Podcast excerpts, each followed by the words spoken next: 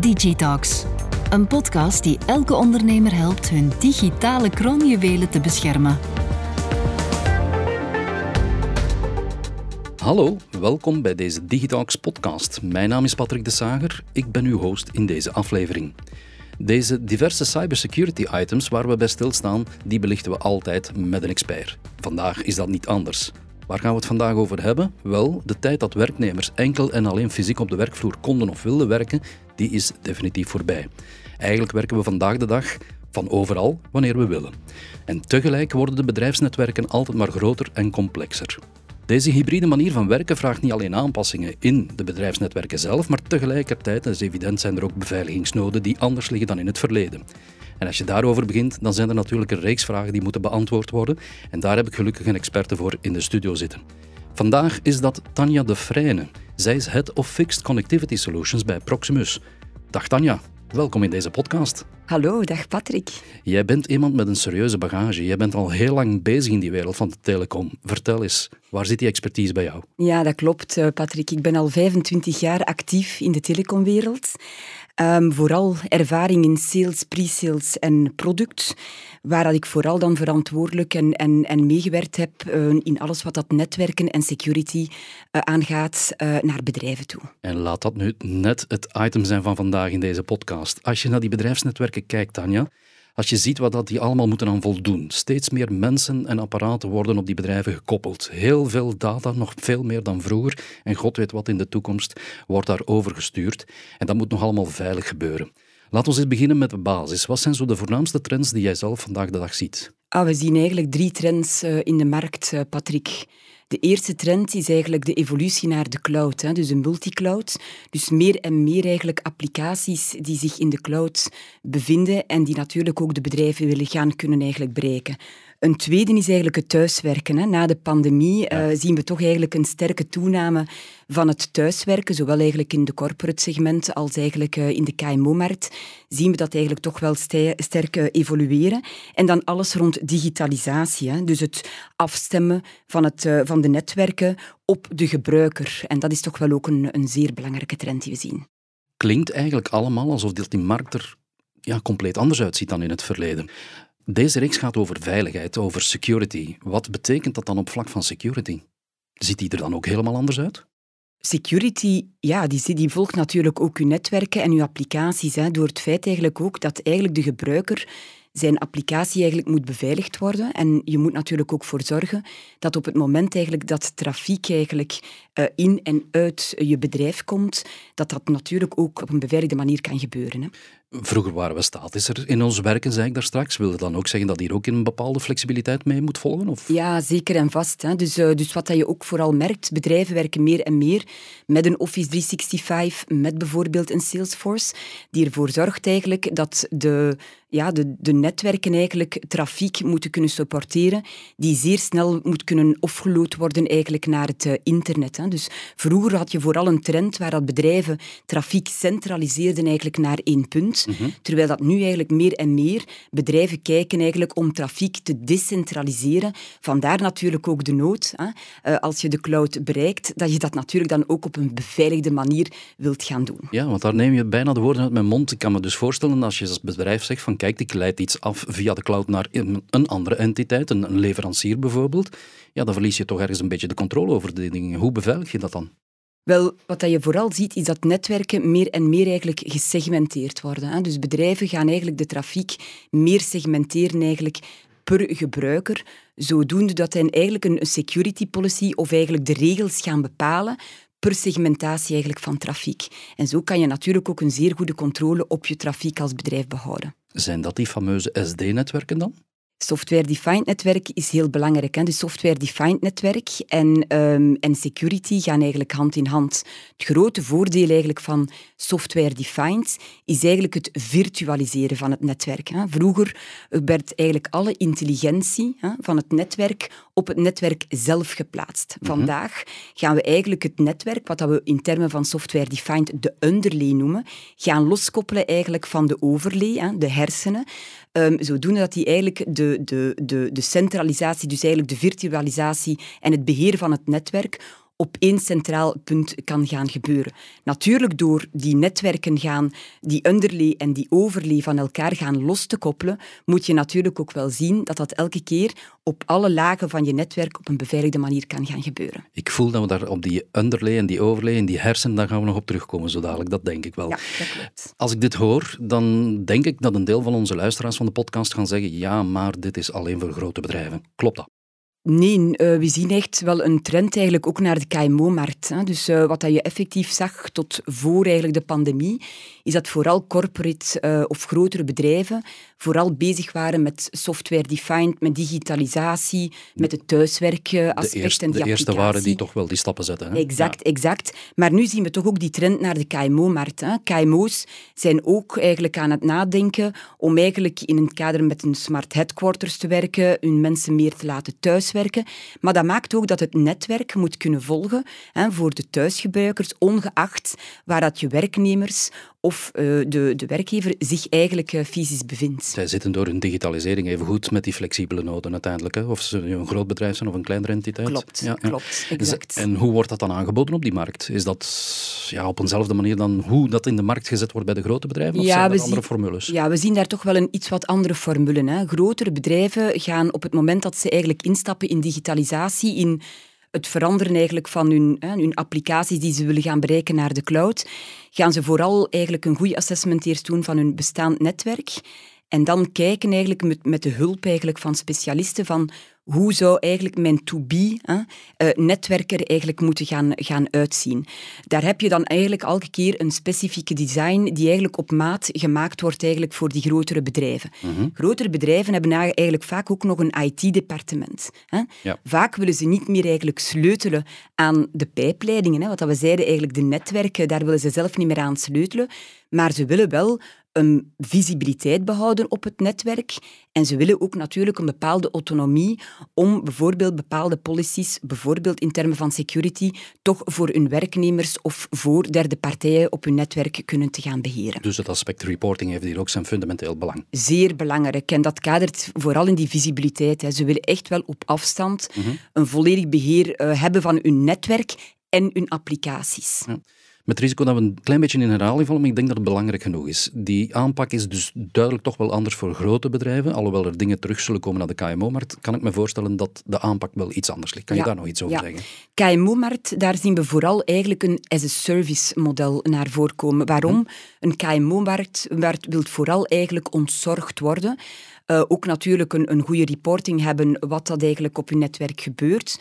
Maar gaat niet natuurlijk zo ver in detail als een, een corporate markt die, die vaak een IT-specialiste heeft. Maar hoe doe je het dan op niveau van design? Want ik kan me voorstellen dat voor een doorsnee KMO, dat die zegt van ja, het draait allemaal en dat die mensen niet echt stilstaan bij van hoe ziet er mijn netwerk nu uit? Is dat wel de juiste topologie? Is dat dan future-proof, om het met, met een zwaard woord te zeggen? Hoe wordt dat design dan in kaart gebracht? Ja, dus wat, wat we vaak doen is eigenlijk met specialisten echt gaan kijken welke type applicaties uh, die zij willen gaan bereiken, allee, gaan bereiken. En we gaan dan effectief de netwerken van die KMO's en die corporate uh, klanten afstemmen op, uh, op hun noden eigenlijk. Hè. Dus dat is eigenlijk wat dat we doen.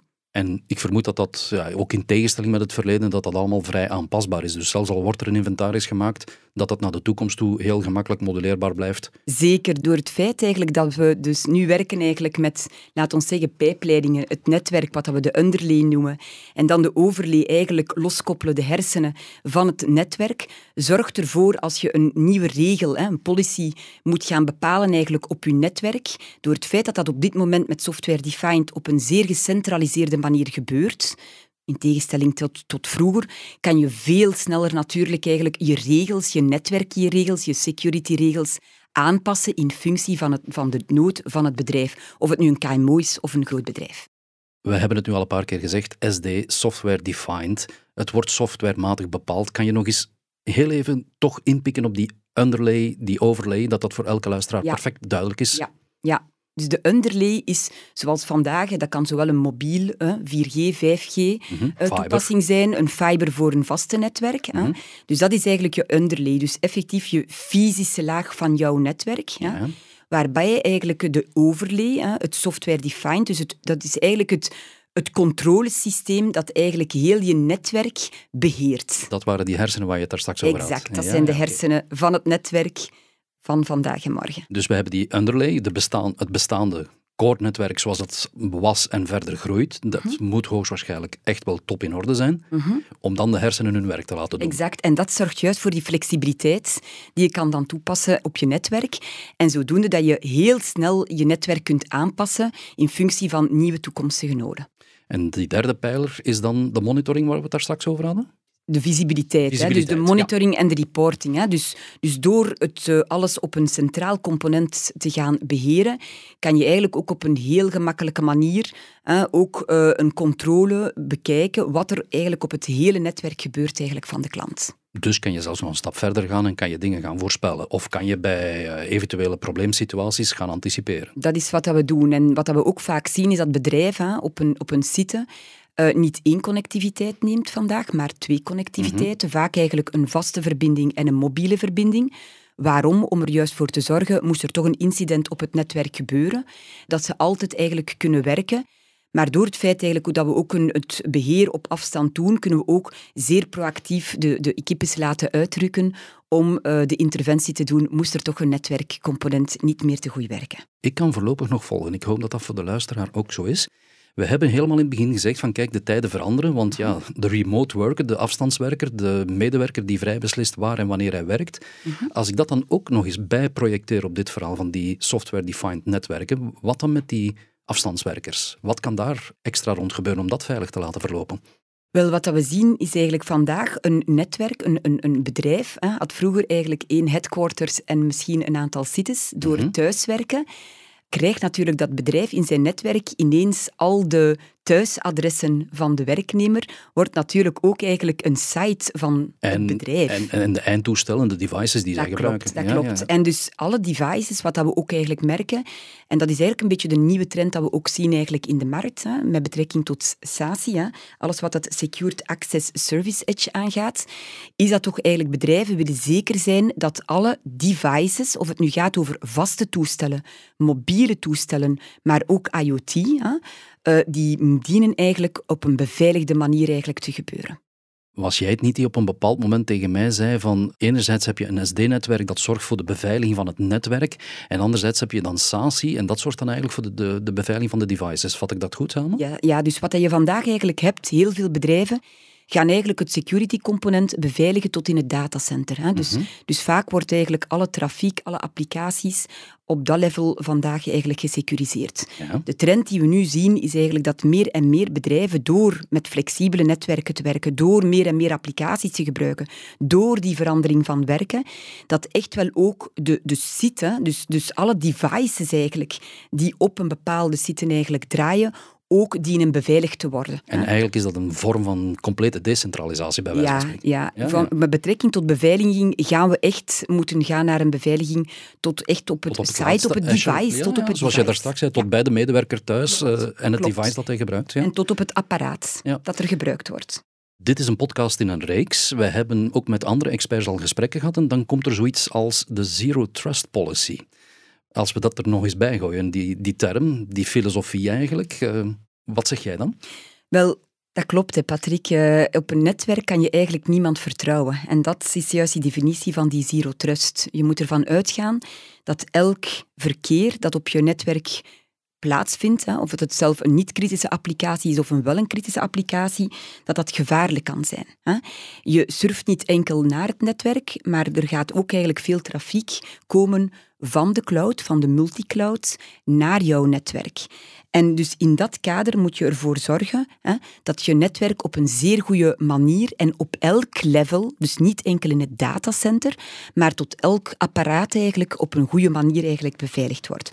Zoals ik daar straks ook meegaf, vergeet ook niet bijvoorbeeld, trafiek wordt ook meer en meer gesegmenteerd. Ja. Dus bedrijven gaan meer en meer trafiek segmenteren. Een voorbeeldje, als je Vera hebt die werkt op de boekhouding van een bedrijf, hè, Mhm. dan moet zij natuurlijk naar de, de, de server kunnen gaan om een Facturen na te kijken of wat dan ook, facturen ja. na te kijken en facturen in te boeken en dergelijke meer. Mhm. Maar zij moet natuurlijk, we moeten vermijden dat Vera dan wel ook een toegang heeft op bijvoorbeeld de uh, personeelsgegevens, de personeelsgegevens Van, van werknemers. Dus die segmentatie, en dat is wat we bedoelen met segmentatie. Dus je moet enerzijds zorgen dat je beveiliging gebeurt op vlak van segmentatie, dus binnen je netwerk zelf, Mhm. maar natuurlijk ook je netwerk beveiligen in, tegen intrusion van buitenaf. Dus je hebt eigenlijk die twee beveiligingsaspecten die natuurlijk belangrijk zijn. In het netwerk en van buiten het Van netwerk. ja, ja. Als we die zero trust dan plaatsen tegenover SDX enerzijds en SASI anderzijds, hoe verhouden zich die dingen dan tegenover elkaar? Die gaan hand in hand. Dus het ene, enerzijds heb je met software-defined de evolutie van die statische netwerken naar die flexibele netwerken. Mhm. Dat natuurlijk belangrijk is omdat je veel ehm, sneller naar de cloud je applicaties wilt gaan, gaan, gaan kunnen bereiken.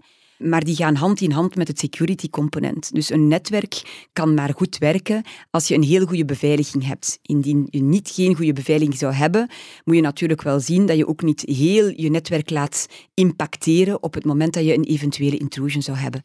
Een kleine vraag in, in, in de rand nu, want je zegt terecht van het is allemaal flexibel, het is eh, ja, bijna geautomatiseerd, het is zeer gemakkelijk te beheren. Ja. Ik kan me voorstellen dat dat dus ook allemaal heel kostenefficiënt is en dus ook daar heel moduleerbaar blijft naar de toekomst toe. Dus een investering die ook naar de toekomst toe alle mogelijke varianten inhoudt. Ja, en dat klopt. En dat zien we ook eigenlijk. Dat, ehm, dat echt wel alles wat dat netwerk en security aangaat, dat die, die applicaties die we gebruiken toch wel ook meer en meer gebruiksvriendelijk worden voor eigenlijk onze bedrijven. Hè. Enerzijds corporate en KMO-markt. En transparanter via die reporting die er dan ook nog eens bij hoort Ja, enzovoort. en die zorgt dat je netwerk en security beheerbaar wordt. Maar, again, niet enkel het netwerk, ook de applicaties. Dat is dan tegenover SDX en wat dan tegenover Zero Trust tegenover SASI? Wel, de Zero Trust eh, versus eigenlijk het eh, SASI-verhaal is vooral eigenlijk dat je moet zorgen, again, dat elk, elk apparatuur eigenlijk moet kunnen eh, beveiligd worden. En dat is eigenlijk wat dat eigenlijk SASI doet. Oké. Dus elk eh, gebruiker met elk eindtoestel even strenge regels, ongeacht waar wie welke afdeling afvalt. Ja, of je moet je regels kunnen aanpassen in functie hè, van de, de regels die jij zelf eigenlijk als bedrijf Mhm. wilt toepassen eigenlijk op je werknemers of op derde partijen die je netwerk mogen eigenlijk eh, gebruiken. gebruiken. Ja. Ja. Als mijn bedrijf die stap zet, merk ik dat als gebruiker op een netwerk? Zie ik dan andere dingen gebeuren? Moet ik dan andere dingen doen dan daarvoor? Nee, dat gebeurt automatisch. Natuurlijk, wat er wel gaat gebeuren als je geen bepaalde toegang krijgt, hè, zoals we aangehaald hebben in het voorbeeld Voorbeeld van van Vera. ja. Hè, dan natuurlijk gaat ze zeggen, oei, ik heb hier geen bepaalde toegangs- of, of accessmogelijkheden om bepaalde applicaties of informatie te gaan, te gaan bekijken. Maar dat is ook maar correct. Eh, ik denk dat je moet als een bedrijf heel goed eigenlijk en op een heel beveiligde manier met je data eigenlijk omgaan. Logisch beperken en vooral veel flexibiliteit aanbieden. Daar komt het op neer, denk maar ik. heel snel kunnen han- handelen. En dat is natuurlijk dat voordeel van die flexibele netwerken. Zeer snel eigenlijk de trend op de markt kunnen, eh, kunnen eh, blijven bijbenen eigenlijk. Weet je wat het voordeel is van experts in de studio te halen als je met deze materie bezig bent? Dan ga je daar aan die zeer flexibele wijze helemaal door. Je Mhm. gaat het niet geloven, Tanja, maar eigenlijk zijn we al bijna aan het einde van deze podcast, Mhm. jammer genoeg. We vragen dan ook elke keer als geheugensteun voor onze luisteraars. Jij als expert in deze materie, welke gouden tips kan je nog meegeven? Wel, drie tips. Hè. Ik zou, zoals eh, Piet Huizentruid zou zeggen, hij heeft er denk ik vijf, maar ik heb er drie. Dat is ten eerste eigenlijk altijd kijken naar de noden van de klant. Hè. Dus je moet je netwerken afstemmen afhankelijk van de noden van de klant. Elk bedrijf zit eigenlijk op een andere manier, kijkt op een andere manier naar digitalisatie, gaat ook met een andere snelheid de digitalisatie tegemoet. Dus vooral naar die noden kijken.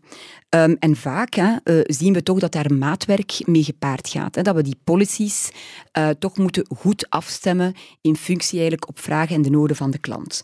Een tweede is dat je in het kader, als je eigenlijk de evolutie maakt naar software-defined, dat niet enkel je overlay, de hersenen belangrijk zijn, de beheer en de visibiliteit, maar ook eigenlijk de underlay, de, de beentjes, de pijpleiding, wat dat we daar straks noemden.